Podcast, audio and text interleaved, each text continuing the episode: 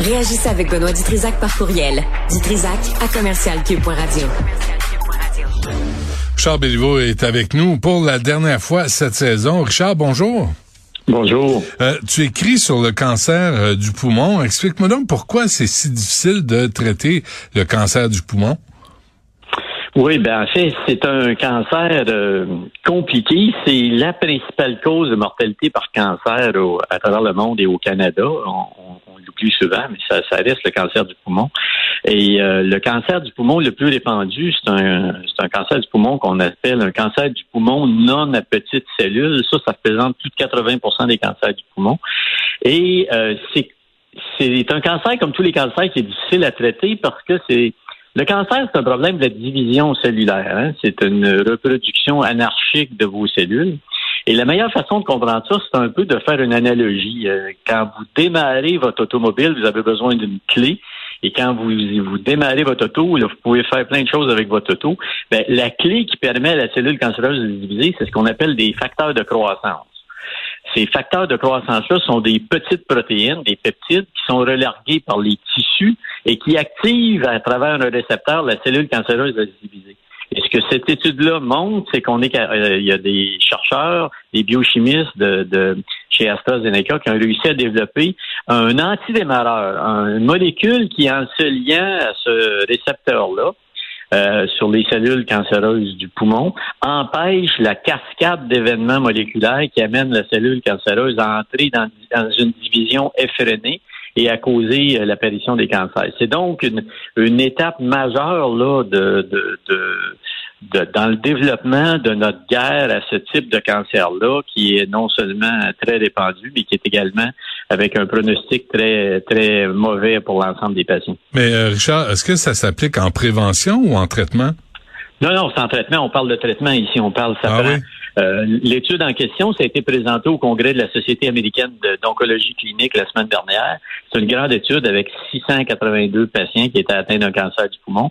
Et dans ce type d'étude-là, Benoît, on fait même ce qu'on appelle du, du, génotypage. On, on, on screen les patients pour être sûr qu'ils, que ces patients-là ont la mutation contre laquelle le médicament a été développé. Donc, c'est, on est à un autre niveau de la chimiothérapie euh, des, des, des, d'il y a 50 ans. On appelle ça des médicaments de troisième génération. Ce sont des médicaments qui sont des, des thérapies ciblées. Euh, avec les progrès de la biochimie, on est capable de, de d'identifier qu'est-ce qu'il y a de modifié dans une cellule cancéreuse et on est donc capable de développer des missiles spécifiques contre ça. Donc, c'est une nouvelle forme de thérapie qui est euh, plus personnalisé par rapport aux patients plutôt que d'avoir euh, une attaque non spécifique sur les cellules en division rapide. On attaque hmm. spécifiquement le démarreur de certains types d'auto qui causent des problèmes de, de perte de contrôle et ainsi de suite. C'est un peu comme ça qu'il faut le voir. Qu'est-ce que, Richard, qu'est-ce qu'on a compris du euh, de cette saloperie de cancer du poumon? Parce que t'es pas obligatoirement un, un fumeur pour avoir le cancer du poumon. Non, exact. D'ailleurs, ce type de cancer-là, le CPNPC, le cancer du poumon non à petite cellule, et euh, se retrouve en, c'est le cancer qu'on retrouve chez beaucoup chez les non-fumeurs. Il, est particulièrement élevé chez les non-fumeurs. Euh, avec les fumeurs, on a encore plus de mutations, mais avec ce type de de, de, cancer-là, on a une mutation, il y a des, mutations spécifiques. Des mutations, c'est des changements dans, dans la, séquence, dans la configuration de, du récepteur en question, qui fait qu'on est capable de, de développer. Il faut vraiment voir ça comme une clé. Hein. Les médicaments sont des des molécules qui se lient à des, des enzymes, dans ce cas-ci, c'est un récepteur, et ça, ça empêche la protéine d'exercer son action biologique. Et c'est comme ça qu'il faut le voir. Donc, ces mutations-là sont euh, sont une forme d'autonomie que la cellule cancéreuse développe pour se reproduire à sa propre vitesse. Et ce médicament-là, il vient, vient, vient contrecarrer ça. C'est une étape majeure. Il y a déjà eu ça, Benoît, pour le cancer du sein. L'Herceptin est un médicament qui est utilisé depuis plusieurs années, qui a donné, qui a révolutionné le traitement du cancer du sein. C'est le même principe. C'est un, c'est un, dans ce cas-ci, c'est un anticorps qui neutralise un, récepteur de facteur de croissance et qui lui aussi empêche la cellule cancéreuse d'avoir une division anarchique qui va euh, éventuellement vous donner un cancer. C'est un un progrès majeur à cause de l'importance de la mortalité que ce type de cancer-là donne. Les, les chiffres, là, c'est beau, hein? Chez les patients qui étaient à des stades avancés, là, stade avancé, c'est plus que stade 3, donc ça veut dire que le cancer et, s'est développé et sorti du site initial où il, s'était développé.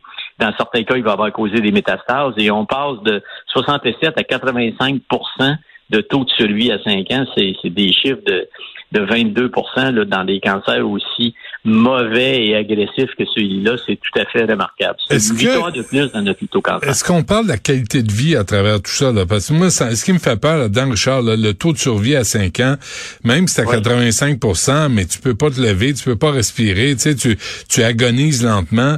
Euh, c'est pas sûr que ce soit une grande qualité de vie non plus. Oui, tu as, tellement raison de, le mentionner. Souvent, les gens... Euh, sous-estime l'impact de ces traitements-là. Mais comme je, te le disais, ces, ces médicaments-là sont des médicaments de troisième génération. Ils ont vraiment beaucoup moins d'effets secondaires à cause de du ciblage moléculaire spécifique pour le. le tu as vraiment un sniper là euh, d'élite qui est capable de tirer une cible à, un kilomètre et demi de distance sans dommage collatéral. C'est vraiment ça. OK, c'est ce qu'on vise hein, de plus en plus, là, de cibler euh, les tumeurs là, pour euh, pour pas affecter tout le corps. Oui, on est loin de ça. Il y a des effets secondaires de tous les médicaments. Tous les médicaments, même l'aspirine, a des effets secondaires. Dans ce cas-ci, c'est des diarrhées, douleurs musculo-squelettiques, d'autres choses. Mais on est loin des effets secondaires qu'on avait avec les premières, les premiers cytotoxiques, les premiers anticancéreux, la doxorubicine, le taxol, tout ça, c'était des, des poisons isolés des plantes qu'on utilisait. Et là, euh, ces médicaments-là sont beaucoup plus ciblés. En étant plus ciblés, ils ont une meilleure efficacité parce qu'ils ils amènent leur capacité de neutralisation de la division à l'endroit où elle doit s'exprimer, donc à l'intérieur sur la cellule cancéreuse. Et en même temps, vu que ces mutations-là dans le récepteur du facteur de croissance ne se retrouvent pas dans les cellules non cancéreuses, ben les cellules non cancéreuses qui, normalement seraient touchées par une chimiothérapie ne le sont pas. Donc, on a une efficacité thérapeutique plus grande et on a moins d'effets secondaires. C'est ce qu'on appelle augmenter la fenêtre thérapeutique. On, pousse la fenêtre d'efficacité vers le haut, pour on descend la fenêtre des effets secondaires vers le bas. Donc, on a une meilleure réponse thérapeutique avec moins d'effets secondaires néfastes pour les patients. C'est un c'est un win-win-win pour pour tout le monde. Ben bravo euh, de nous euh, terminer cette saison avec une bonne nouvelle, Richard. Vraiment, ben ça, hein, ça a fait du bien parce que mettons que ça n'a pas toujours été le cas. ah ben, il faut il faut parler des, des enjeux puis des problèmes puis des, des ben solutions. Je pense qu'il y a le but de la science, c'est d'apporter des solutions à des, des, problèmes qui, a priori, semblent insolubles, mais c'est ce que les, les savants et les scientifiques font sur la planète, euh, relever des, des, défis. Et ça, je pense que cette équipe-là, euh, l'ensemble des, des, scientifiques qui ont travaillé là-dessus ont fait un travail remarquable et c'est l'humanité qui va, qui va en profiter. Docteur en biochimie, chroniqueur au Journal Montréal, Richard Béliveau. Un gros merci pour cette saison, Richard. Euh, porte-toi bien. C'est un grand plaisir. Salut. À bientôt. Bye.